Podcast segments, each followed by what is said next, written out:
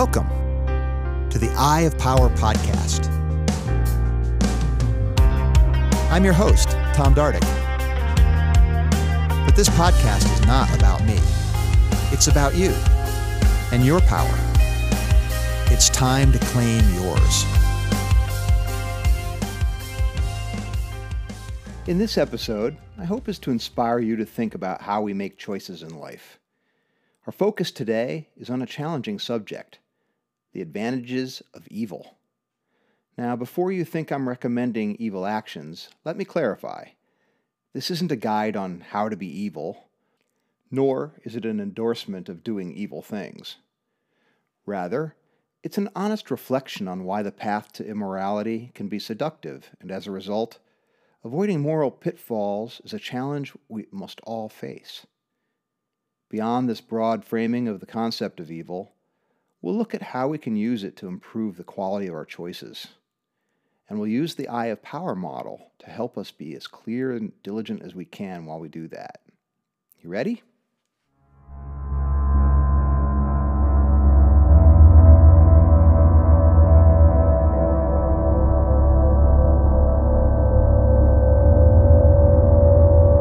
Let's start by getting clear about our terms. What is evil? In our imaginations and our stories, we picture evil and think ugly, misshapen, mean, or malicious. In the real world, what does evil look like? There are those who are born with a fascination for causing harm, for example. I'm talking about kids who may pull the wings off flies or, more disturbingly, delight in harming pets or even siblings.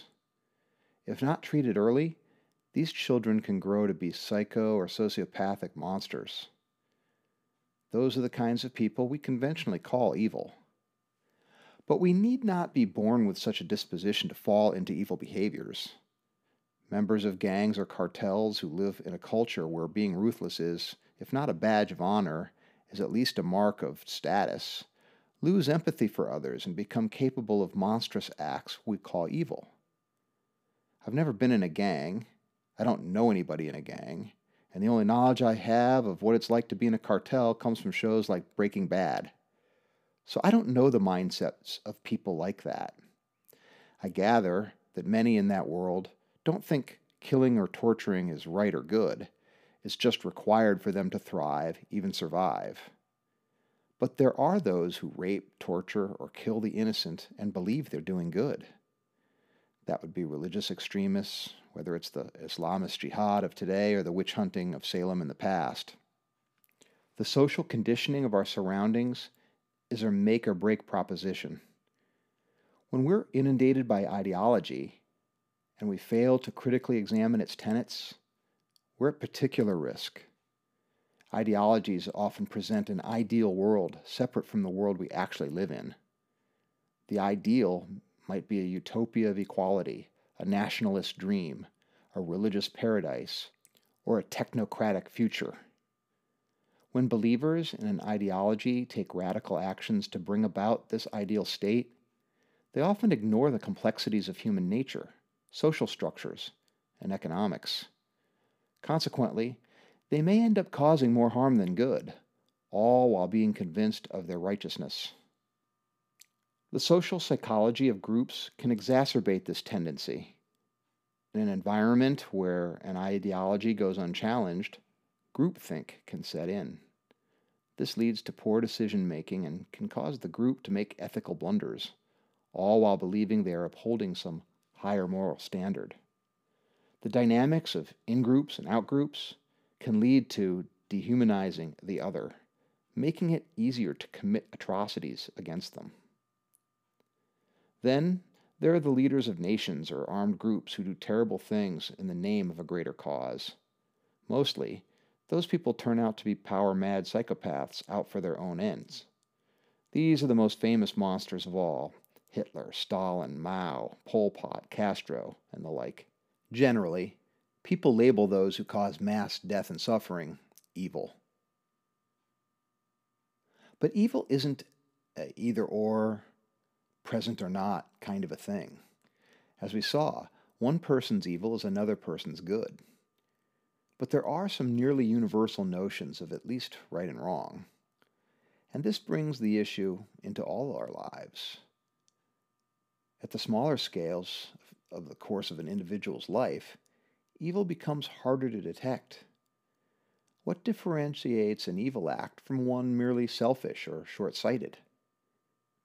Evil is a charged term. Some people don't even believe it has any real meaning. I disagree. I think it helps us to look at the darker side of human nature. Why? Because it lives in all of us. This is what Carl Jung called shadow work. As Alexander Solzhenitsyn famously noted, the line dividing good and evil cuts through the heart of every human being. And who is willing to destroy a piece of his own heart? If we are unwilling or unable to look at that part of ourselves, we have no path to agency. We remain slaves to biological impulse. So, for our purposes, we're going to focus on a broader definition of evil. When we say evil here in the Eye of Power community, we're not usually talking about the obvious instances of delighting in another's suffering. Evil doesn't start there, it works on a continuum. Broadly, we call something good if it's beneficial, meaning it adds to purpose. And we'll call the opposite evil. That means acts which are destructive, harmful, or counter to purpose. I suppose we should clarify the term purpose too. Purpose in the eye of power model is doing that for which we are designed. To take the concept to the inanimate, a screwdriver is good if it helps us attach or unattach screws. It's not good if we see it as a hammer and use it to pound nails. This definition is not universal. There are schools of thought that would completely disagree. Generally speaking, philosophies attached to the idea of uh, nihilism hold incompatible views. For example, around the end of the 18th century, Friedrich Jacobi coined the term nihilism as a criticism of earlier and perhaps more celebrated work of Baruch Spinoza, whose philosophies were reductionist and emanated from a belief in a universal substance that he considered nature or God. Soren Kierkegaard in the 19th century recognized something he called leveling, which was the removal or repression of individual traits as a consequence of an emergent mass culture. He criticized this effect as nihilistic. Perhaps Friedrich Nietzsche dealt with the topic most comprehensively. He saw that a reduction to meaninglessness, the opposite of purpose, was in essence a green light to any act, and thus an invitation to evil. Villains most commonly fall into this trap. They may be in pain themselves, and through a process related to the psychology of how humans socialize, wish to spread or share that pain. They may believe life isn't worth living, and so whether they or others live is not their preeminent question. This is not to say that villains are common. A small minority of people see themselves as a bad person. A study of 2,000 U.S. adults by one poll showed three in four saw themselves as fundamentally good. Yet, does that mean most of us do good all the time? No, it doesn't. No matter how good we believe our intentions, we are not inoculated from doing wrong, if not straight out evil. So the question is why do people do wrong at all? Why is it so easy to fall into the traps that we label evil? I ask you this because your personal power, your ability to create the life you're meant for, depends on it. Evil through the eye of power lens. As the Eye of Power model identifies four quadrants where we can direct our energy and therefore exert personal power, we'll consider four dynamics. In the Purpose quadrant, which describes our actions directed toward others, we'll consider the nature of evil and how we should take care with our choices as it relates to destruction versus creation. In the Pain quadrant, which describes our actions directed toward ourselves, the dynamic we'll explore is denial versus acceptance. In the perception quadrant, which is defined by our attitudes toward ourselves, we'll look at deception versus discovery. And in the people quadrant, which is defined as our attitude towards others, we'll look at callousness versus kindness. Now, with all complicated subjects, which is nearly everything when it comes to human behavior and psychology, these are not neatly contained. There is overlap. The eye of power model is handy in that it helps us keep things straight and top of mind. We could include more dynamic spectra as it relates to behavior we might consider evil, such as expedient versus comprehensive, selfish versus selfless, and others. So consider what I'm sharing today food for thought, not a definitive and complete treatise. Okay, let's get to it.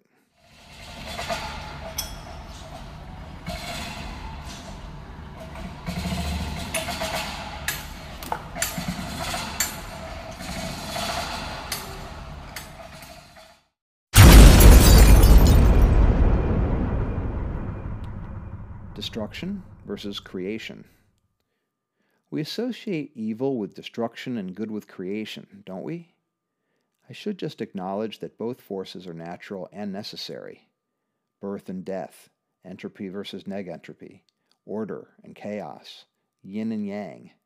The world is based upon dualities.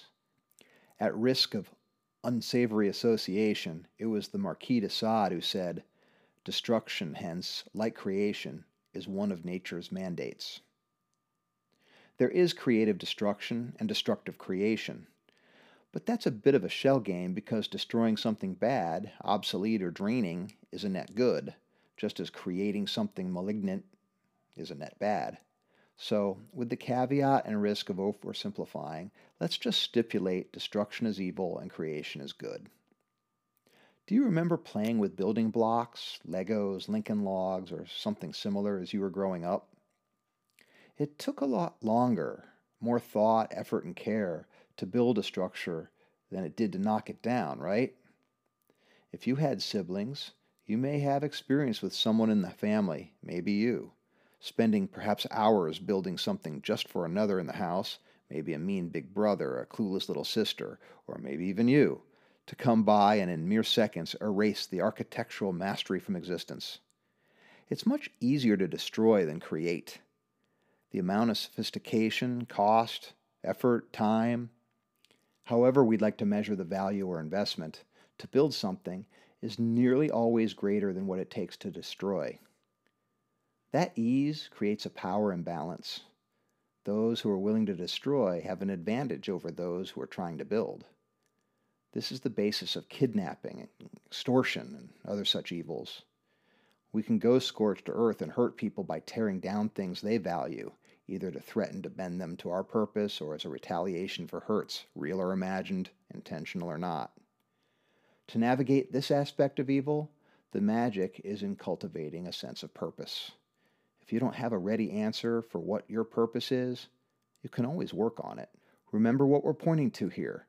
Purpose is you harnessing the unique talents and capacities you possess and placing them at best use in service for others. That means taking stock of yourself investing in areas of relative strength, and coming up with creative ways to leverage the things you can do.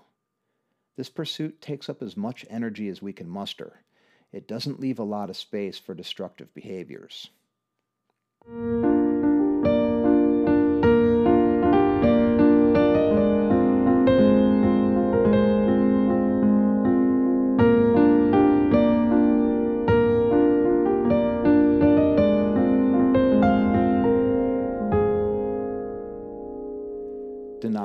Versus acceptance.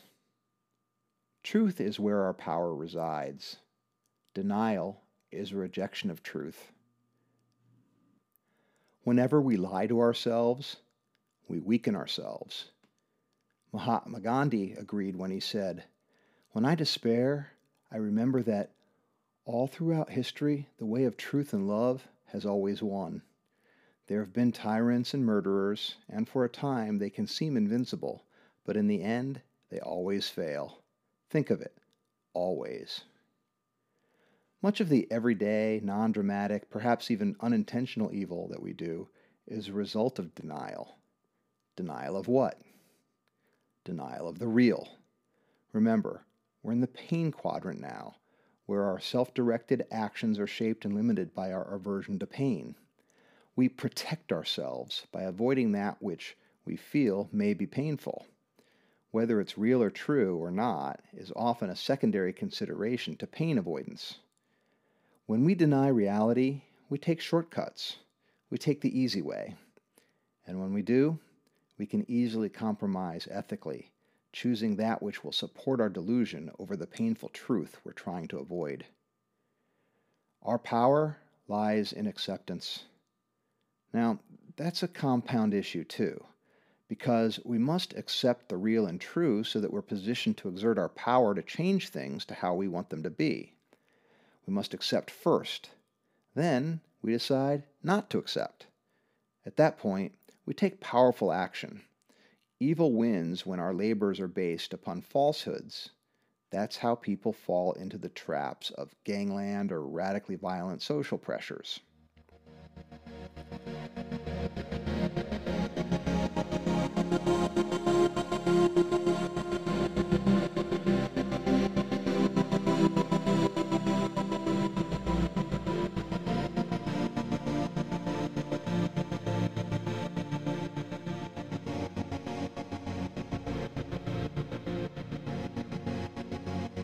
Deception versus discovery. It's easy to talk about truth and reality. It's much harder to always know what they are. George Orwell said, To see what is in front of one's nose needs a constant struggle. And the Buddha said, It is a man's own mind, not his enemy or foe, that lures him to evil ways we can indeed be our own worst enemy. Denial because of pain aversion in the pain quadrant is one internal adversarial force. The other is the deception that lurks within our attitude towards ourselves in the perception quadrant. Sometimes it's the things we don't know that causes us to underperform, miss, or do things we might later regret. More often, it's not what we don't know, but the things we think we know that are not quite true that leads to our missteps. The most insidious deceptions are the ones that are nearly true, almost true, but not quite true. They work most of the time. It's only when the situation is most crucial, an important decision, a critical factor overlooked, when that 1% error makes 100% of the difference in outcome. How do we guard against the evils of deception when no matter what we do, we don't know what we don't know? Yes, discovery. But how do we discover things, especially when we think we already know them? Humility. Our egos are particularly complicit in leading us away from humility and into exposure to the seductive qualities of feeling superior, more deserving, entitled, or victimized. Humility, combined with the acceptance of the pain quadrant, is a path through that maze. That path leads towards greater enlightenment, openness, and more immunity from the adverse effects of internal adversaries.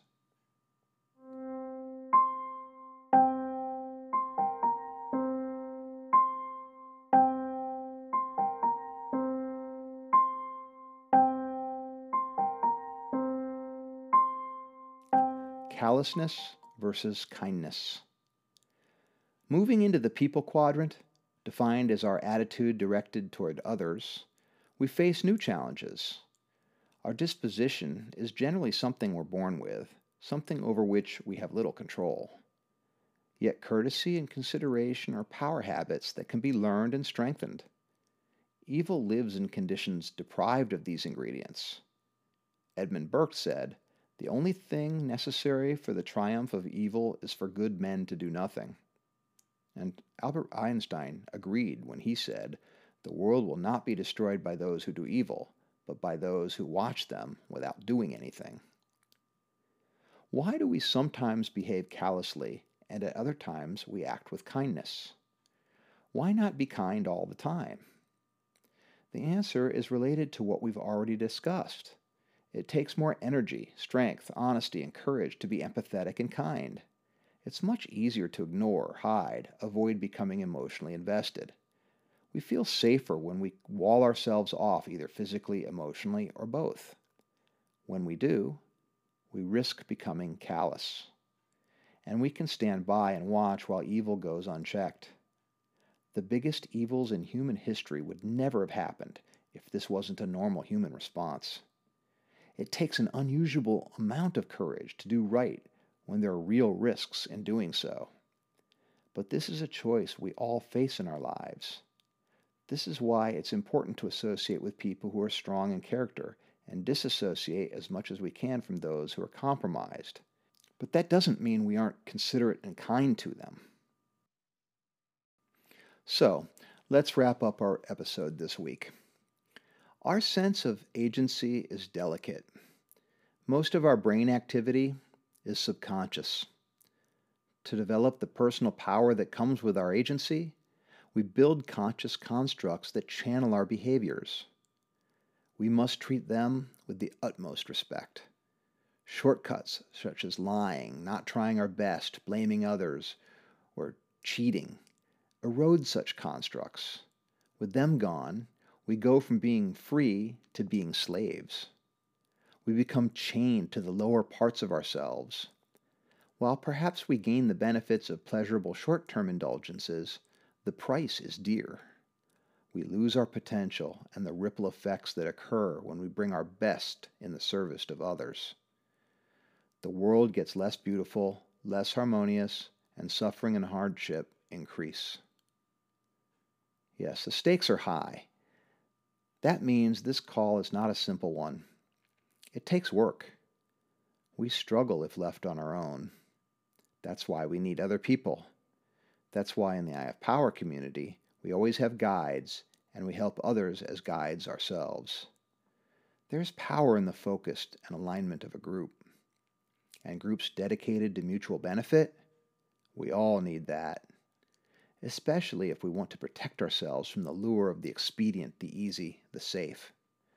Especially if we want to muster the strength of character that allows us to be a force for good in this world. Let's go.